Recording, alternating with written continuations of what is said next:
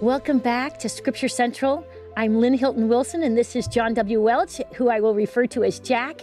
We feel so honored to be able to talk about this sacred text. And as we begin um, each week for Come Follow Me with Scripture Central, you can find all of the notes.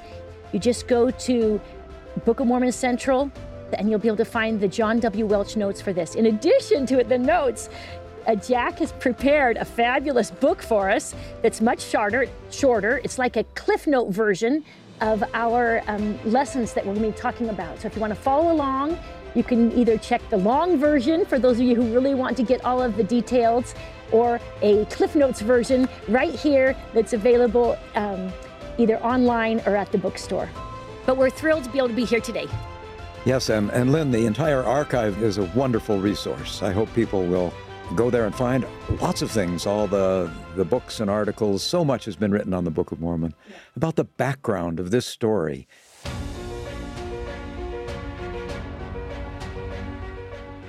And we're beginning, and last time we talked about the title page.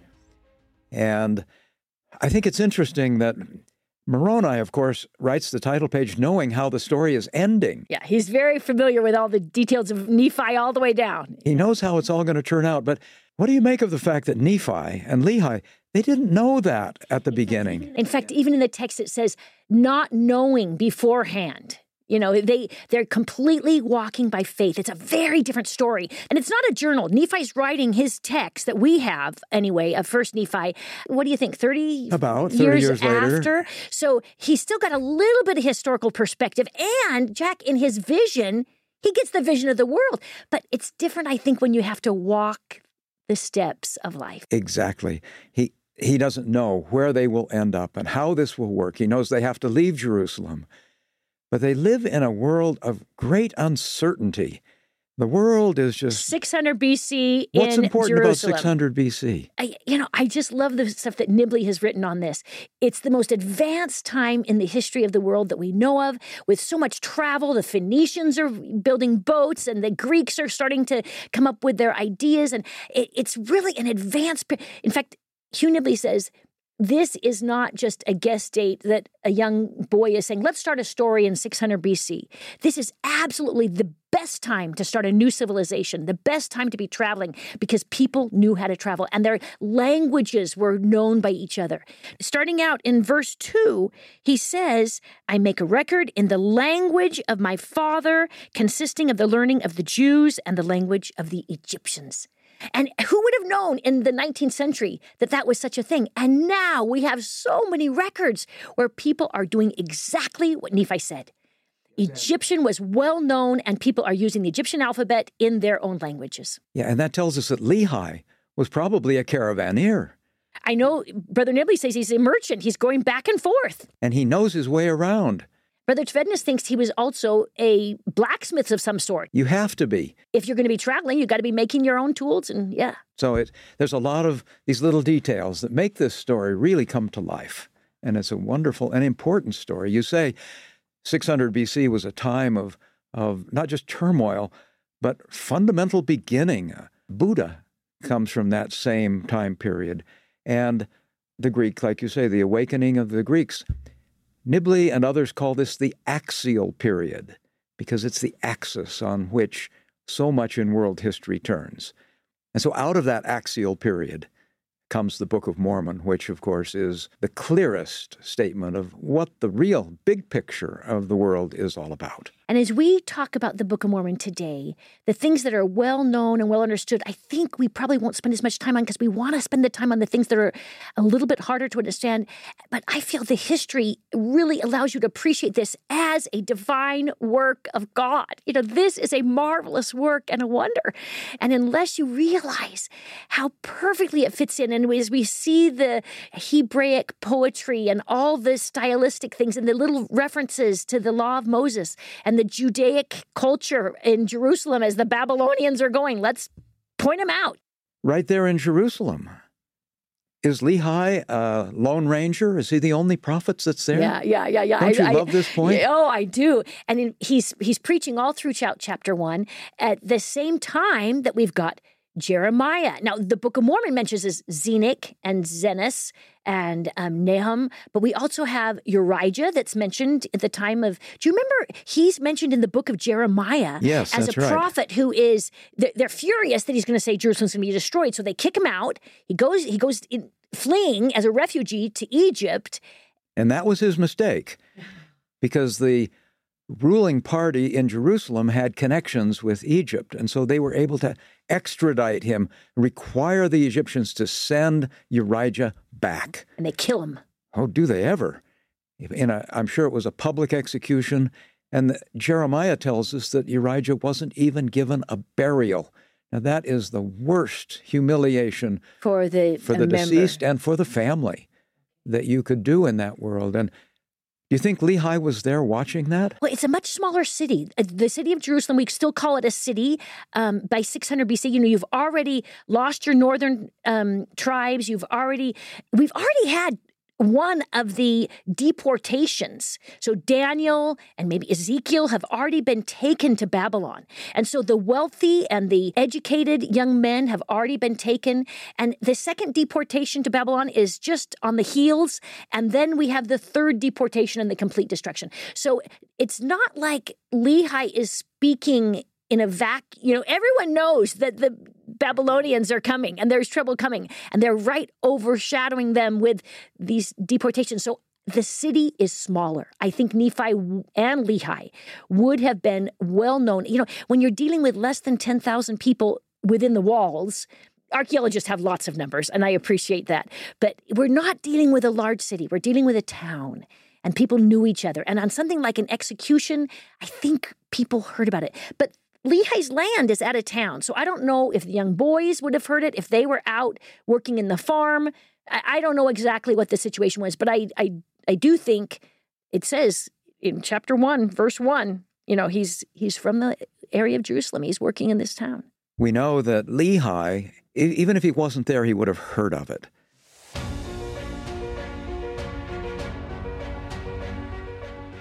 When Lehi goes out and prays because he's so concerned about this, his first vision is a pillar of fire on a rock. We don't know what that rock was. But we know what the pillar of fire is. In the Old Testament, it's always the Shekhinah. That's right. And then God says to him, And now, Lehi, I've got ch- an assignment for you. I'd like you to go out and deliver that message. And I think he said, Wait a minute, didn't Urijah already try that? And Jeremiah and um, Ezekiel. And yeah, yeah, yeah, yeah. It didn't go yeah. so well. No, we but, have so many know, prophets. But he's not, God is not giving up. Why does he need to have Lehi do it again? You know, we need second witnesses. We need third witnesses. And I feel like people don't have a newspaper to read. Well, I'm sure they had some sort of things to read, but they it, communication is completely different. You have to have voices in every quarter. Uh, it was very needed to communicate the message, shape up, or you're going to be destroyed. And it's already happening. In fact, it's interesting to me that both Jeremiah and Ezekiel say, go to Babylon. That's the plan. And Lehi is told, don't go to Babylon. You, you're going to have a different And don't experience. go to Egypt. And well, everybody says don't go to Egypt, but that's politically what they wanted to do. And Urijah had tried that. Well, and Jeremiah is taken there. So the only way out is Arabia. But let's keep talking about his vision. So he has this pillar of fire, it's on the rock, and he's called by God, like so many prophets are. And we have multiple witnesses like this today, too. Sometimes, don't you think, when we listen to General Conference, we've kind of heard some of this before, but the message has to be repeated over and over again. And each time the message has a little bit more or a little different meaning for me. How many times have I read First Nephi chapter 1? And this time through, I have got different things out of it. If we approach our scripture study with prayer, I think the Lord will guide us to learn what we need to learn. Absolutely. As many times as it takes, his long suffering, tender mercy will keep teaching us until we finally get the point. So, as Nephi proceeds, uh, the next thing he wants to tell us is about Lehi's vision. That Lehi comes home, he's exhausted, he collapses on his bed, and then he has what is called a throne theophany. He sees God on his throne. Theo, God, yeah. There are other uh, instances in the Old Testament where God is seen on his throne. Isaiah chapter, Isaiah chapter 6, Ezekiel. I, we can go through the whole list. Amos, many, many, many prophets. Oh, Moses, burning bush. Yeah. But none actually give us the same details that Lehi does. And when he sees God, uh, sitting upon his throne, surrounded by numberless concourses of angels. In well, that sounds like the book of Revelation. Of praising and singing praises to their God and yeah. so on. This is an experience that many have, many of the prophets will see. Now, when uh, Nephi preserves this text, and it was probably also in the book of Lehi, which we don't have, Alma would have known about this because Alma was a record keeper and I love to point out that when Alma has his conversion experience, where he, three days and three nights, is at the point of death, and he finally says, I remembered my father speaking of the coming of one Jesus Christ, a Son of God, to atone for the sins of the world, and I cried out within my soul, O Jesus, thou Son of God, have mercy upon me. And then he's completely converted and changed. And then Alma says that he was almost destroyed, but now how he wanted to be as our father Lehi saw.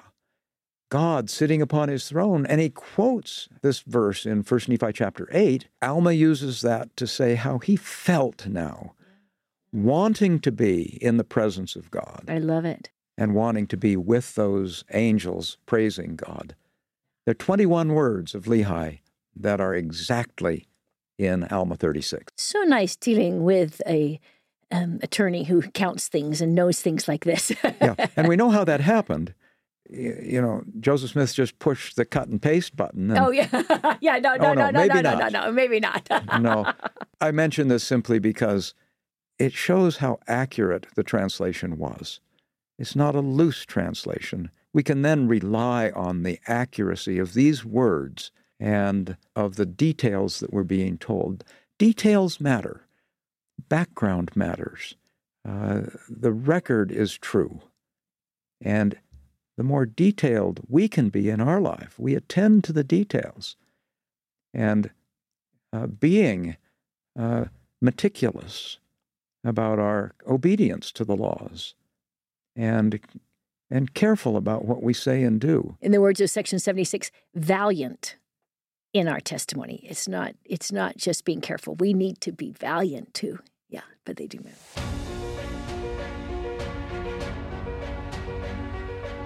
Now Nephi begins his record. It's a personal record.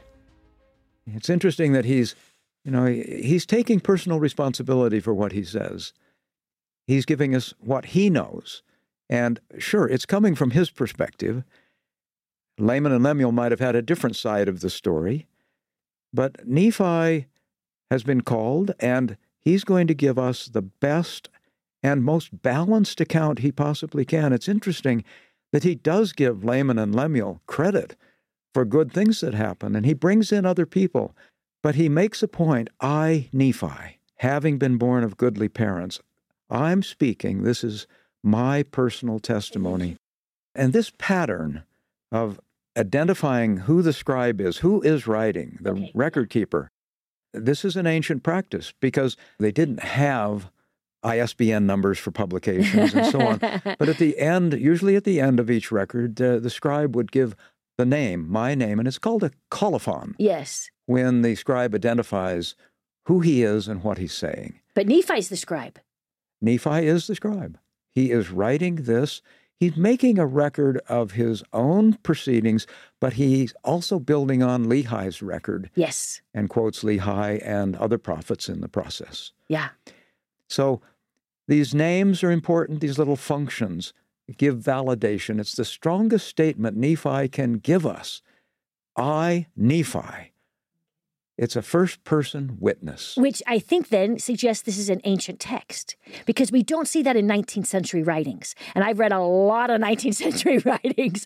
Uh, this is another example that Nephi just was spot on. This is an ancient text, it belongs in the ancient world. So in chapter one, continuing on in verse 16, he starts saying, My father had this vision, I recorded it. And then he talks about what happens next. And I'm going to read from verse 19. And it came to pass that the Jews did mock him. So he goes forth to prophesy, and they start attacking. And they, just like they did with Jeremiah and Urijah and Ezekiel, all of the other prophets, they're attacked. Um, he talks about the coming of the Messiah. And then he gives the initial purpose of the Book of Mormon. And I, I love the idea that is the tender mercies of God that he wants to show us. But in a few chapters, next week we'll talk about chapter six. There he says, The purpose of my tent is to bring people to God. And his God, of course, is Jehovah. It's to bring people to Christ. So by showing us the tender mercies, that is, I think, a sub theme of the major theme that he discusses in chapter six, which is to come unto Christ which is the whole purpose of the restoration, is to yeah, bring beautiful. souls to Christ. It's the Book of Mormon. I love it. Why do you think he talks about tender mercies? I don't know, Jack. I don't know either, but aren't all mercies tender? So sometimes you think God speaks a little more bluntly and a little more forcefully. yeah. And uh, sometimes very gently. And, you know, as we look at Nephi's record, um, the tender mercies are, are spotted between very horrific experiences too. And so he holds on to the times when he feels God's love. And does Nephi show that same kind of concern and love toward like Laman and Lemuel? and yeah. while he's writing this, you know, at that time he knows he knows that Laman and Lemuel aren't going to go with it. Yeah. But he does exhort them. Oh, and he Lehi does. does too. Oh, yes. And in that chapter two, uh, we do see Lehi modeling that kind of tender instruction to his older two sons, uh, Laman and Lemuel. And when you think of the patience of Lehi, uh, as parents, we, we need to also sometimes be firm, but other times very tender.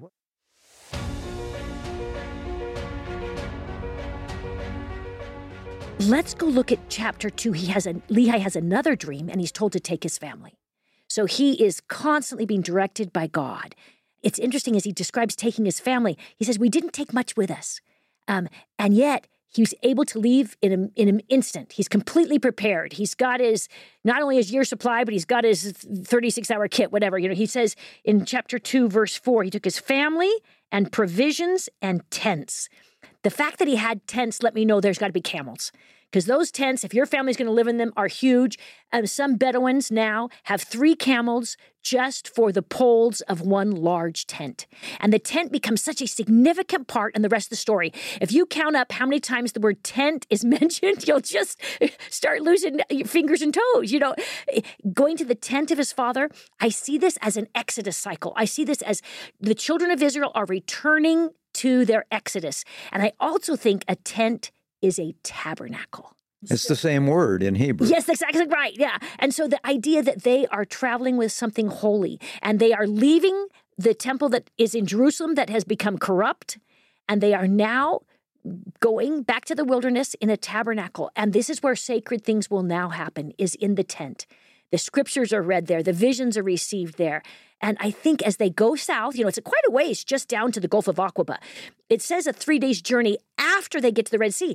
It's 190 miles on Google Maps, but you know they were not following Google Maps. You know they've got these little.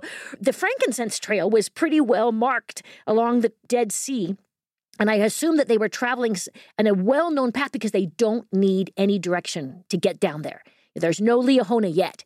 You know, they're just following this well known trail, and the family is traveling um, because Lehi's life is endangered probably quite quickly. And a camel can go 60 miles in a day if they're on a march. But if you're traveling with a family, I assume they had some animals, but it doesn't mention any herds. So could they be going 30 miles a day? You know, if I were walking, I couldn't do it. I, I backpacked 20 miles a day and I was going as fast as I could in the daylight hours. But I feel if they're on a camels, they may have been able to go more than 20 miles a day. So between 10 and 30 miles a day, depending if they're walking or riding um, and how much they're carrying. But if they're carrying provisions, they're probably on the animals, and the animals are going lickety split, and that's how's pacing them. But as they come down this, you know, 200 miles plus minus 50 miles, whatever it is, they then set up camp. And let's talk about their first camp. The place where they camp is actually a very protected area. And of course, you have to have water if you're going to stay any length of time. And so there was a protected valley with a very steep cliff, walls, and a river running through it. Nephi goes out of his way to describe this place. And he talks about that the water is running all the time and it goes into the Red Sea. People have been looking for this and looking for this and, and, unable to find it, not only because of the wars in that area, but also because the frankincense trail didn't lead you to a body of water that would run year round. Now, most water just runs in the wintertime in an area where you only get um, winter rains.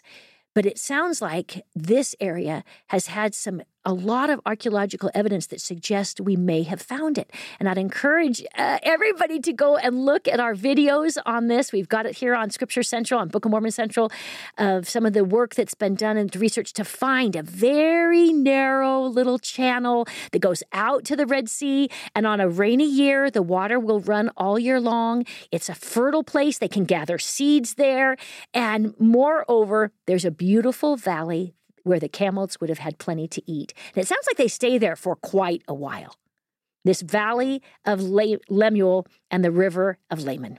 But I think it's also interesting before we leave this, they call it um, the names after their sons to give them encouragement, to say, I have hope in you. I know you can do this.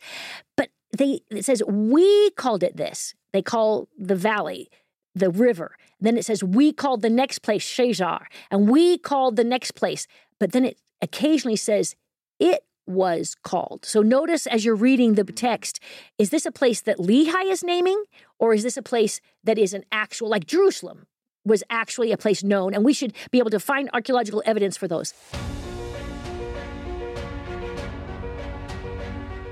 But the fact that they use this as a base camp and they're there for a while um, before Lehi gets the message of go back and get the records is fascinating to me. Why didn't Lehi get that dream when they were in Jerusalem? Why send the boys back weeks and weeks of journeying in a dangerous land? And now the Babylonians are coming in again to make their second deportation as they're sneaking in. Well, there may be an answer to that. Yeah. Uh, uh, Lehi has to get out of town quickly.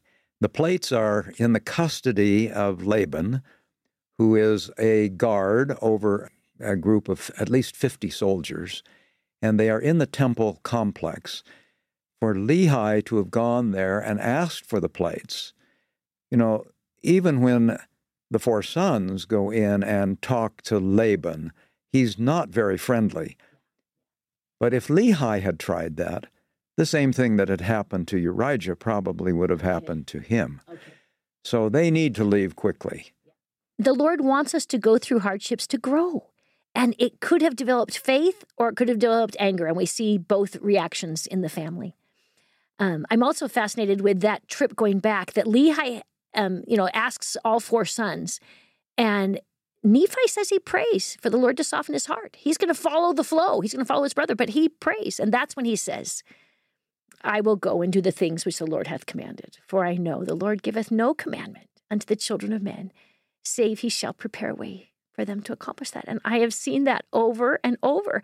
Anytime I feel overwhelmed, the Lord will prepare a way for you to accomplish what he wants you to do.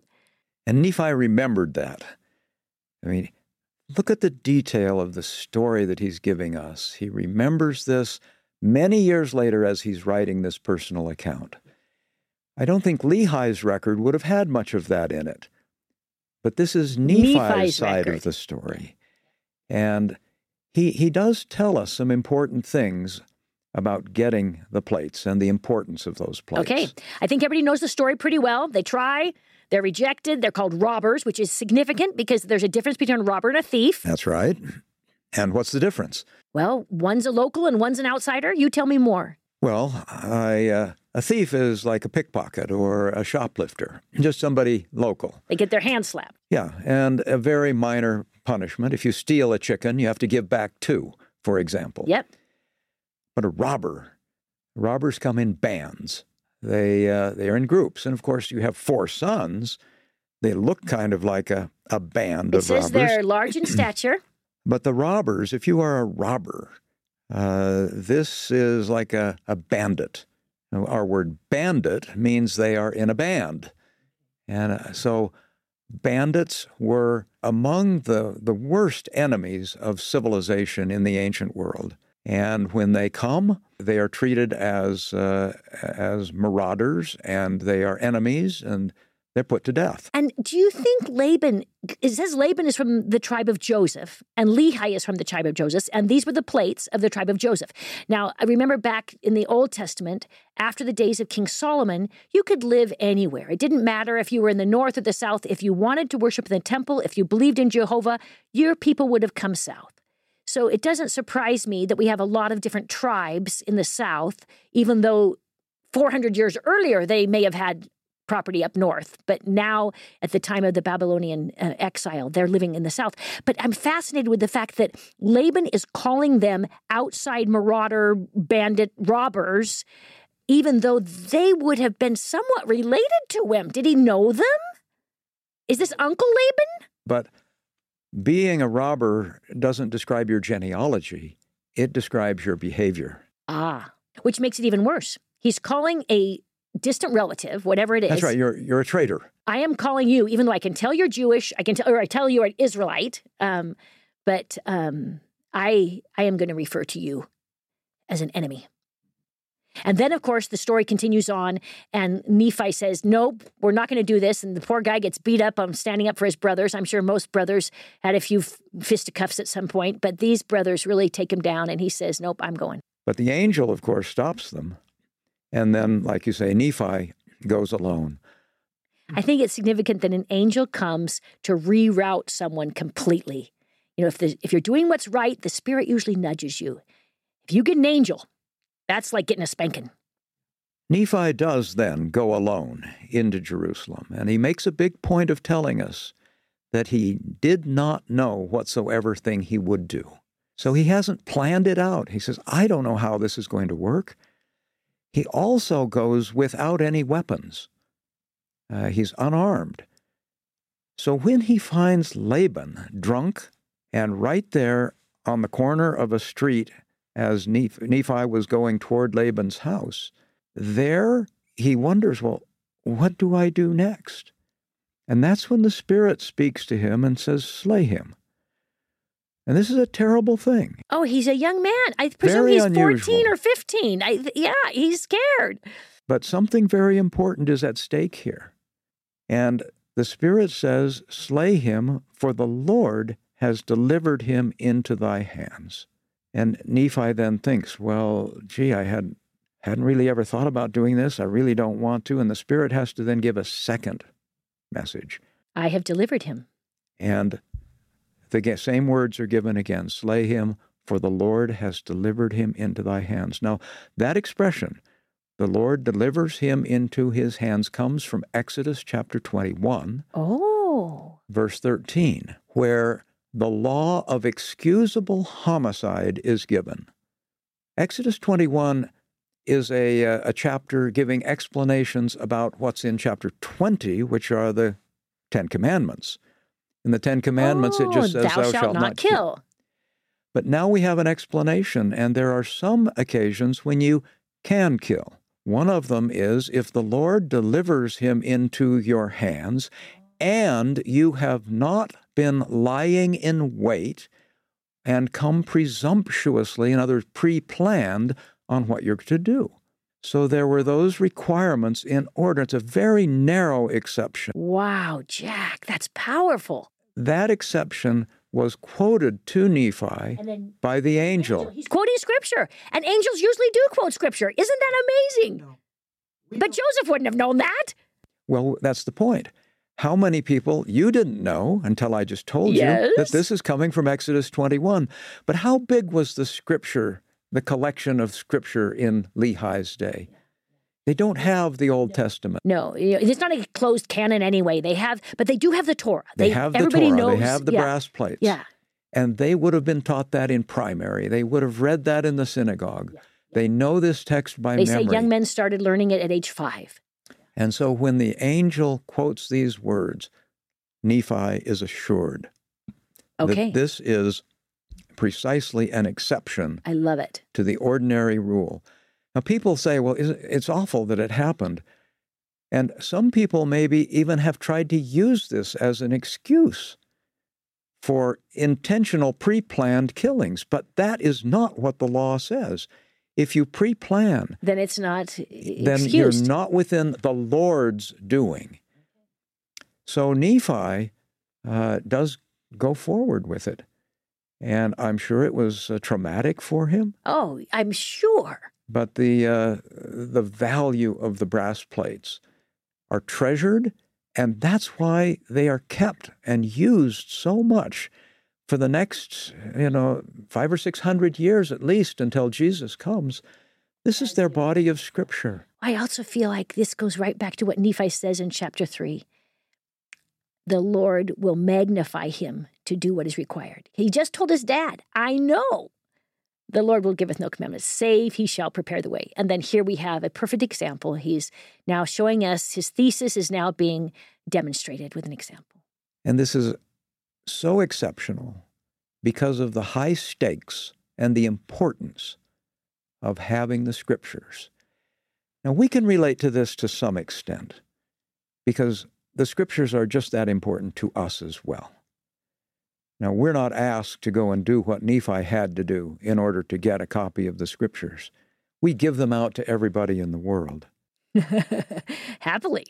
But we should value what we have at the same level that Nephi valued and Lehi had the records, Yes. the prophecies Amen. that they had. And we wonder why Nephi put so much Isaiah and Zenos and other records uh, into his own copy. We did not have the brass plates, and yet those are scriptures that were missing. But you want to talk about Zoram? So Nephi now has killed Laban. He's put on all of Laban's clothing. And here comes, I don't, I- we don't know his nationality, but we know he's an important person because he's got the keys. So if you have a key, and remember, keys are hand carved. The person who has them usually had them on his around his neck. Their locks and keys weren't very common. Then a very important person has these. What else do we know about Zoram? You know, Zoram was the servant of Laban, and uh, uh, Laban was the commander of 50, so he's probably the temple guard. And in the Old Testament, you can be a servant for seven years if you're a fellow Israelite, or you can choose to stay your whole life. That's the point. And I think he was probably one of those, unless he was a foreign captive. And then it doesn't have to be seven years because he wants his freedom enough to go with them. But I also think that Zoram may have been a foreigner and therefore wanted his freedom. But I also think he had a soft heart. He he was sensitive to the spirit. Or else he wouldn't have been able to make that oath. That oath is so fascinating. He makes an oath and they stop worrying about him. Well, oaths were very powerful. The oath that Nephi uh, gives to Zoram that uh, if you come with us, you will have a place with us, which means basically, now Nephi can't adopt Zoram, He's a brother. He's a son. Yeah. but Lehi will honor that promise that Nephi has given when ne- Lehi learns how Zoram gets there. I'm sure when they, you know, when the group gets back to Lehi, they say, Here, Dad, we're home, and look who we brought. And he says, Who's this? Yeah. And Nephi says, Here's the story. And here's what I promised him. And at that, Lehi then adopts Zoram. And we know that because there are then seven tribes of Nephites. Yes. The Nephites, Jacobites, Josephites, Lamanites, Lemuelites, Ishmaelites, and Zoramites. What about Sam Sam is not one of the Samites. There's not a Samite tribe. that's listed in there? Okay. We can talk about that later when we get to 2nd Nephi chapter 1. Okay. Okay. So Zoram is the seventh tribe now. So he is the Zoramites are a one of the seven tribes. Yes. And that shows that Lehi has recognized Nephi's promise that Zoram will have place with them. And in our world, if someone says, "Oh, I won't do it. I'll be good," that doesn't mean they're going to be good. I want to see some evidence. But these, everybody believed him. His word was as good as his. I, I just love this. Very different world. Very different even than the 19th century. This is another example of an antiquity evidence in the Book of Mormon. Yeah. When an oath was made in the ancient world, you would rather die than violate your oath. Amazing. And especially when you swear by God, and Nephi does, as the Lord liveth. Okay. Then you are you are completely bound and loyal to that promise, and people can count on that. Amazing. Now, why do they have to have Zoram come with them, though? Why can't they oh, just? Oh, because he was a witness. Oh, well, he, he they've taken the plates. He's carrying them Yeah. out with them, and He could turn us into the police. You know, he could go. They could traffic him down and get him. they're finished if Zoram won't come with them. Yeah. I guess the alternative was Zoram, we've got a deal for you. You come with us or we kill you. but they weren't. They But were I not don't think they bandits. I do don't think they could have done it because I that don't think would they have been. could yeah. or would have done that. But Zoram also, I think, realizes that if he lets the four brothers go with the plates, and he goes back, and they they say to him, "You you were on guard. This was your job, and you were fooled by these people." yeah, he's in bad shape either way That's right. because the plates are gone. Yeah, he's in bad shape either way.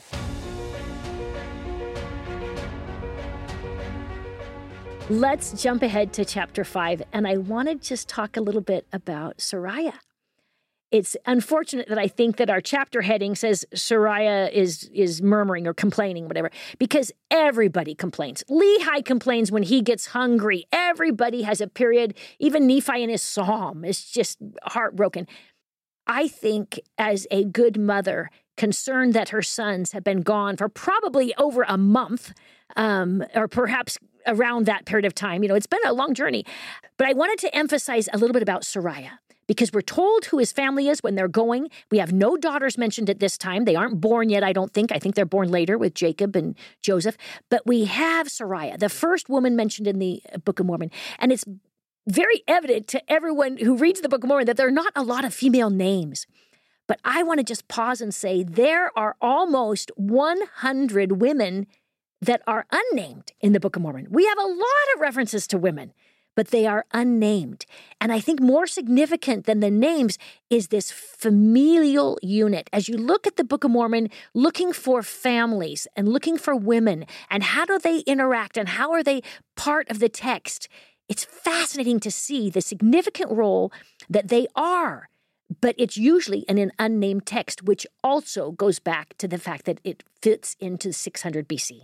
We have a priestess in the Old Testament from this time named Huldah, and I see Sariah as a priestess here. And I think it's interesting as we look at what Sariah says, and she spake, saying, Now I know of a surety that the Lord hath commanded my husband to flee from the wilderness. Yea, I also know of a surety that the Lord had protected my sons and delivered them out of the hands of Laban and given them power whereby they could accomplish the things which the Lord hath commanded them. See, do you see that? You know, I just love that connection between the way this book is so carefully grafted and compiled is just beautiful.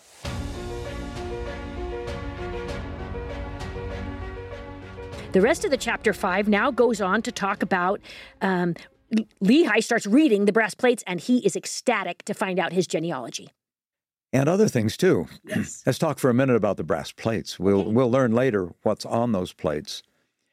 The first thing that's there is the uh, the five books of Moses, Yep. The Torah. uh, Torah, and uh, you know people not too long ago were very dubious about the existence of the Torah that early. Many German scholars of the 19th century came up with the idea that and maybe it had been around before then, but they certainly amplified it, that the Old Testament was really composed and put together by the Jews when they went to Babylon. Babylon. And now they're in captivity, and so they want to preserve their record, which makes sense. Ezekiel and Daniel and others are there. They're prophets writing from Babylon. And so they're saying that perhaps they did the editing and compiling. And And, and I have no doubt that they did some of that. But I think they're working with texts that predated the destruction of Jerusalem. And as believers in the Book of Mormon, as we read now in the brass plates, not only Isaiah, but we have so many other prophets that are quoted that then contradicts that theory. Is there any archaeological evidence of a biblical text that dates to before the time of Lehi? You know, I re- I studied a little bit of archaeology in Jerusalem for a long time, and they searched and searched and searched. But of course, with the destruction of what are you going to expect? Things are burned. You know, the only thing that would survive is something that is not going to be burned. And any metal would Yes. have been immediately taken, melted down, and used for other purposes. And so we have one great archaeologist in the 20th century who began digging just outside the walls of Jerusalem, right off Mount Moriah, uh, down at the base of Mount Moriah. And sure enough, he comes across what is now referred to as the Silver Scroll. And I see, Lynne, that you're wearing Yeah. the silver scroll on a necklace. And it's about the same size that it was. And it was rolled up. and why would they have rolled this little scroll up? I think the words that are written on it date to 600 BC. So it's the oldest scripture we have in the entire um, world in Jerusalem on metal plates, and it is the priestly benediction. The Lord bless you and keep you, and may his face shine upon you and be gracious. That is the oldest text, and it's on metal, and it's from 600 BC, and it's in Jerusalem. I think this is one of the greatest evidences we have of the brass plates being a reality. It really is. Here's a uh, an enlarged version of that. Uh, that uh, you know, ha- you can get these things as souvenirs in Jerusalem. The silver scroll is on display in the Israel Museum. It's recognized, as you've said, as one of the most important archaeological discoveries of the of our day. And the little scroll was actually rolled up and was put on the body of a teenage girl who died and was buried there. And so the, the scroll itself has to be older than the burial. And so it probably dates to uh, Lehi's time. And so here we have a passage from the book of Numbers, Numbers chapter 6, right there on metal. And isn't that a wonderful blessing? Jack, there's no coincidences. The Lord directed that. When you read the study on that archaeological dig, which we have online as well, fascinating details. The Lord is directing his work. So, the hand of the Lord is helping us to understand the backgrounds of these events so that we, with confidence, can make sense of them. When, when you want to understand a text, you have to know where those statements are coming from, who is speaking, why they are saying what they're saying, what their cultural expectations are. Otherwise, the words are vacuous and they're without any real kind of assurance that you know what's happening. Like Sariah said, I know with a surety.